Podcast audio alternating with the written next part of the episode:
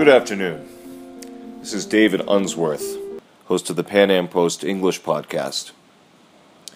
This week, the Department of Homeland Security decided to end temporary protective status for 200,000 Salvadoran immigrants who had originally been granted the special status due to a devastating earthquake in 2001. The administration claims that now that El Salvador has repaired the damage, the program has run its course and has given the immigrants in question 18 months to sort out their affairs. Some are expected to remain in the country through other legal means, some are expected to remain illegally, and some are expected to return to El Salvador. But the move has been controversial, with many immigrant advocacy groups and Democrats claiming it will harm the U.S. economy and split apart families. Supporters of the policy change counter that it is merely a fulfillment of the original terms and conditions of the program. Was this the correct decision on the part of the Trump administration? What will be the consequences for the United States? And how does this play into the larger question of how to reform our immigration policy?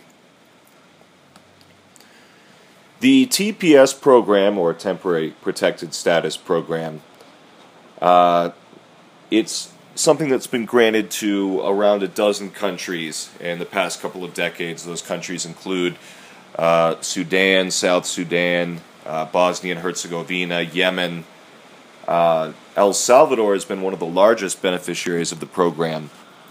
Uh, it's been estimated that 260,000 Salvadorans in total have been granted this status.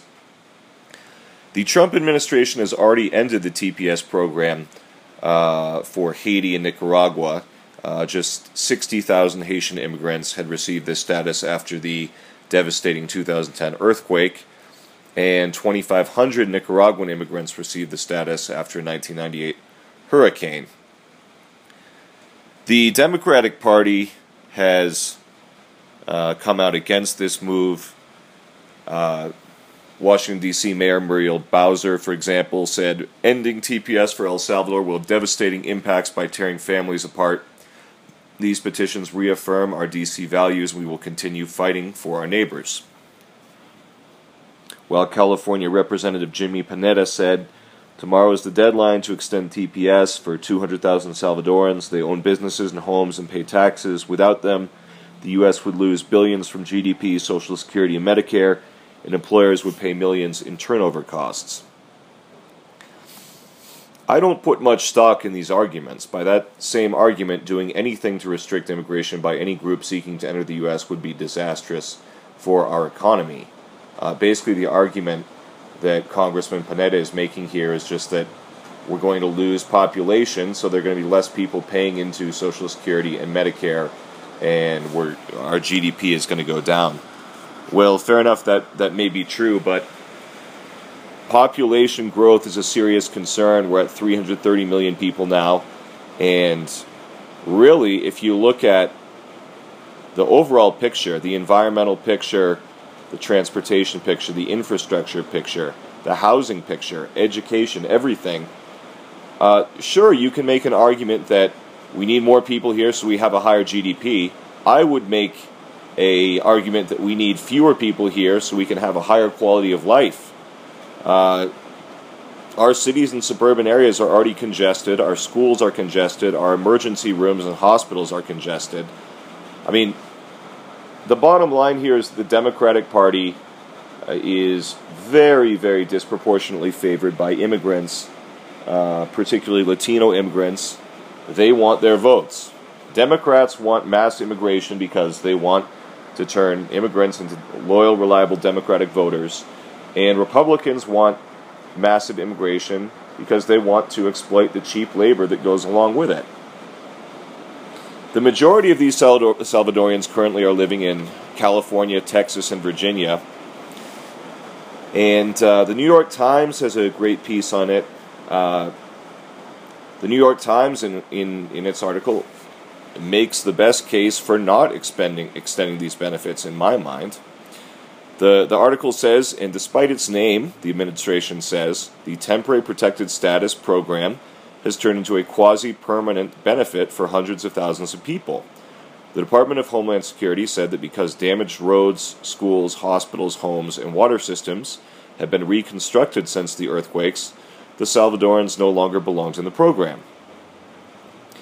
And the, the secretary of the Department of Homeland Security said, based on careful consideration of available information, the secretary determined that the original conditions caused by the 2001 earthquakes no longer exist. Thus, under the applicable statute, the current TPS designation must be terminated. So, the key criterion here is whether the original conditions that created the TPS uh, status still exist. The program is working uh, exactly as it should. And the U.S. Uh, is getting a lot of flack now, uh, pushback against the Trump administration and so forth.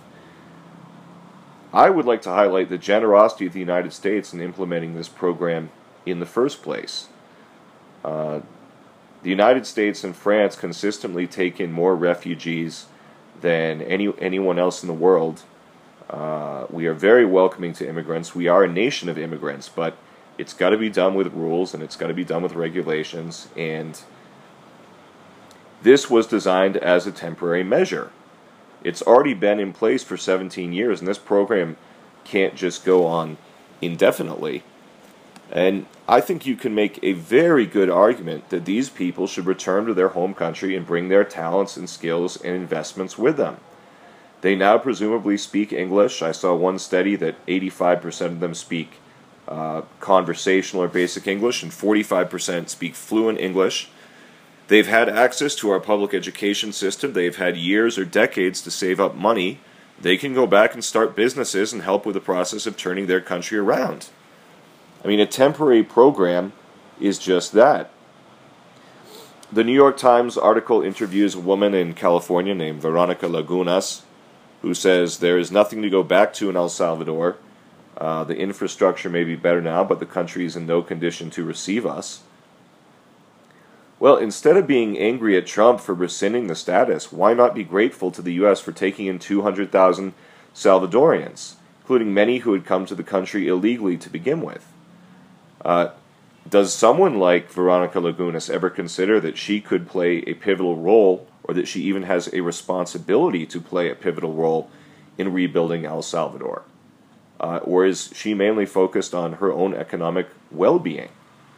Uh, I spent a fair amount of time in El Salvador in 2014, and uh, as someone who spends a lot of time living uh, in Bogota, Colombia, uh, the parallels between uh, San Salvador and Bogota were striking.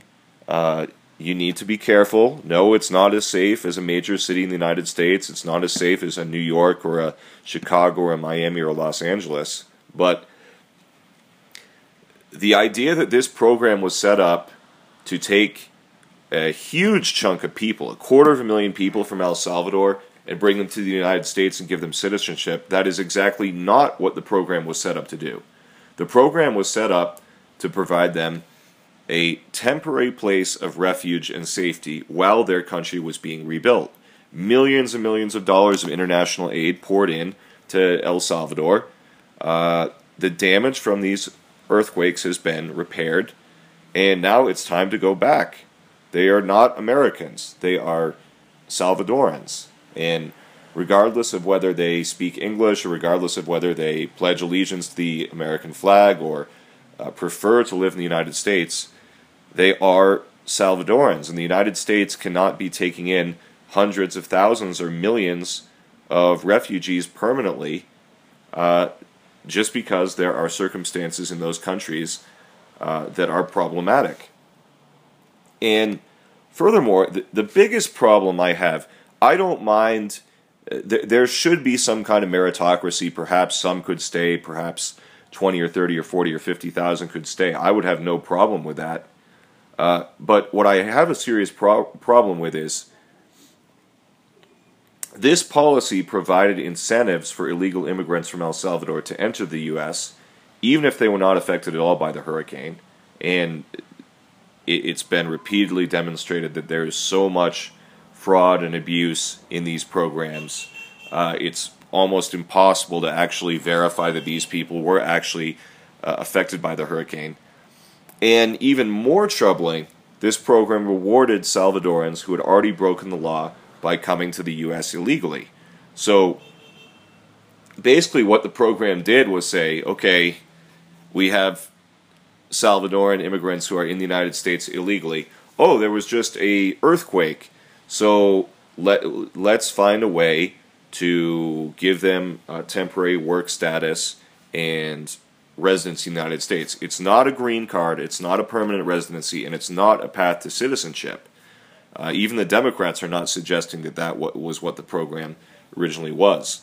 But the potential for fraud and abuse in such a program is astounding, and we have to recognize that. Uh, I would like to see a study done at a major American research university as to exactly how many of these 260,000 Salvadoran immigrants were not affected by the earthquake.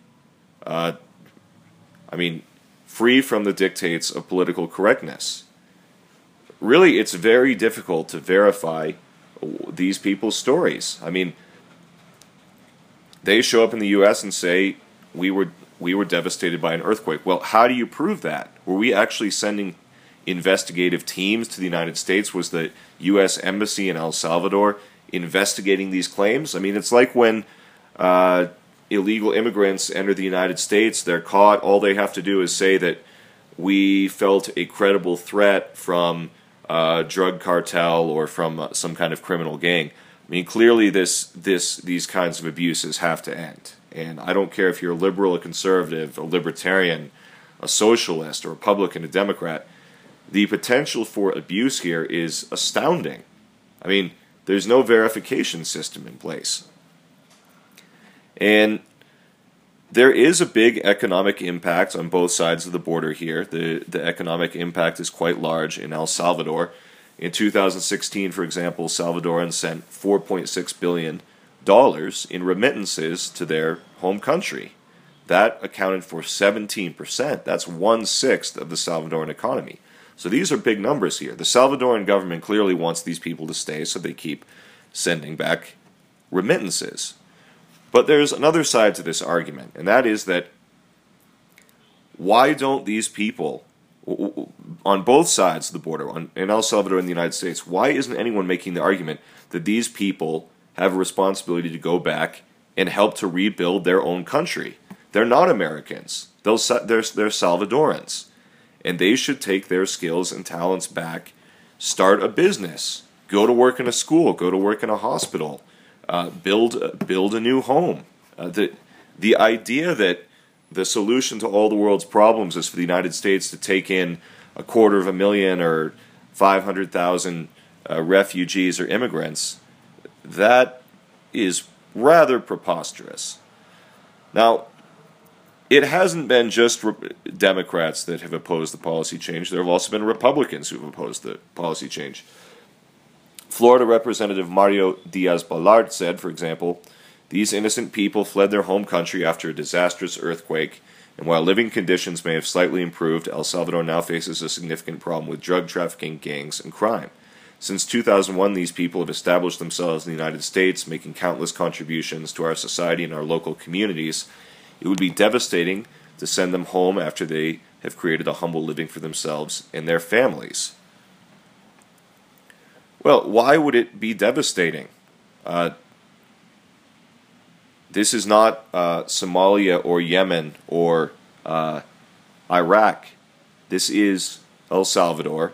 Yes, there is some danger, uh, but this is ultimately the responsibility of the Salvadoran government and the Salvadoran people. We, the United States, and uh, the international community can do what they can, but we cannot single handedly get uh, violent, ruthless street gangs like MS 13, which runs uh, some parts of urban areas in El Salvador, under control. That is the responsibility of the Salvadoran military, of the Salvadoran police, and the Salvadoran government. And has anyone actually done a cost benefit analysis on the economic impact of having a quarter of a million Salvadorans in the country. Would concerns over political correctness even allow such a study to be done?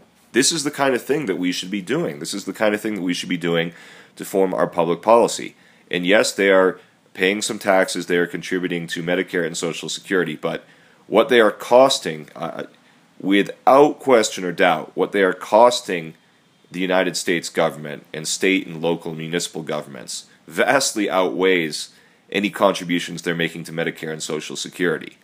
I mean, the, these are people, by and large, who came to the United States uh, low skilled and did not speak English. I realize that some, that there are exceptions, some came with, with, with high levels of skills and did speak English, but by and large, these people are costing the United States far more than they're contributing. I mean, that, that's the biggest problem of all. And as Milton Friedman said, you cannot combine open borders and a welfare state. So, the idea that we're going to tank the U.S. economy if we uh, end this program, which by its very definition is temporary, the temporary protective status, no one in the Democratic Party seems to remember that, is really preposterous. No, we do not need these. We, we do not need 250,000 Salvadorans in the United States in order to run our economy. What should be done, and what I'd very much support, there should be a quota for, say, eh, some kind of meritocracy based system. If 50,000 of these Salvadorans are essential in the in the labor force and they have employers who are going to advocate for them, go to bat for them, get them a green card, well, I'm all in favor of that. I'm not anti I'm I'm anti illegal immigration. I'm not anti legal immigration. It just needs to be legal immigrants in the United States should be people who are here to work and or study and who are not here to uh, drain the coffers of the United States Treasury, collect benefits. We cannot afford to do that, especially as we're $20 trillion in debt. The United States is not the world's daycare center. Uh, we're not we're not here to take in uh, hundreds of thousands or millions of people every time there's uh, a conflict. We do what we can, and we in fact we are very generous when it comes to this. But everything needs to have its limits, and everything needs to have a budget and a number associated with it. You know, contrast what we do with Canada. We take in far more refugees and immigrants than Canada does.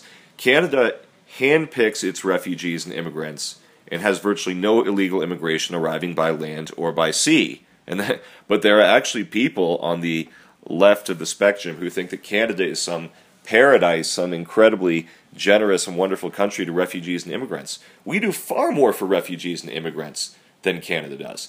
In Canada, what Canada does is allow immigration if you're going to come there with money. If you're going to come there with money and skills and actually contribute to the to the economy and contribute more into the system than you take out of the system, sure, Canada loves to have you there. But the idea that Canada is uh, just taking in uh, in the same numbers that we are, you know, low skill refugees and immigrants is preposterous. And and finally, to wrap things up here there's an interesting parallel with this case in something that happened at Harvard University about a decade ago. There was a Tulane student all set to go to Tulane University when Hurricane Katrina rolled through, I believe 2005. So Harvard University took her in for a year and said that she could study there, but it was a temporary program. Tulane had said we'll be up and running next year, so many uh, every Tulane student had to go somewhere else to study. So this girl went to Harvard University, and at the end of her year, uh, she applied to remain, and the university said no, and she started a petition and got all of her friends and started this big campaign and so forth to remain at Harvard and said, well, I have my friends here. It's the only academic world I've known. It's the only social world I've known. It would be very unfair to send me back to Tulane. But at the end of the day, Harvard University said no, this was a temporary program. We told you the terms and conditions when we took you in for a year. Now that Tulane University is up and running, you have to go back.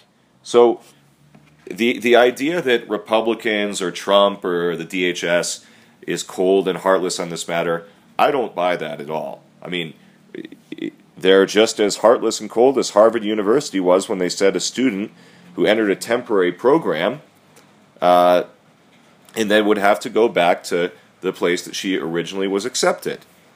Uh, there, there is no right for citizens of another country, for foreign nationals of another country, to come to the United States, and there's no right for them to stay here. They came uh, under the auspices of a temporary program, a temporary protective status program.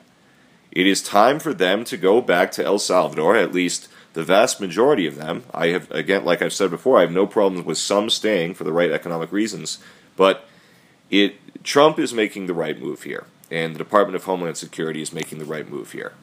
Uh, and we really need to do less and less of this type of thing. And if we are extending TPS programs to countries, we need to make it very clear in our public policy and make it very clear to the Democratic and Republican parties that this is indeed temporary. Thanks for listening. This has been David Unsworth with the PanAm Post English podcast. And uh, please be so kind as to subscribe to our YouTube channel.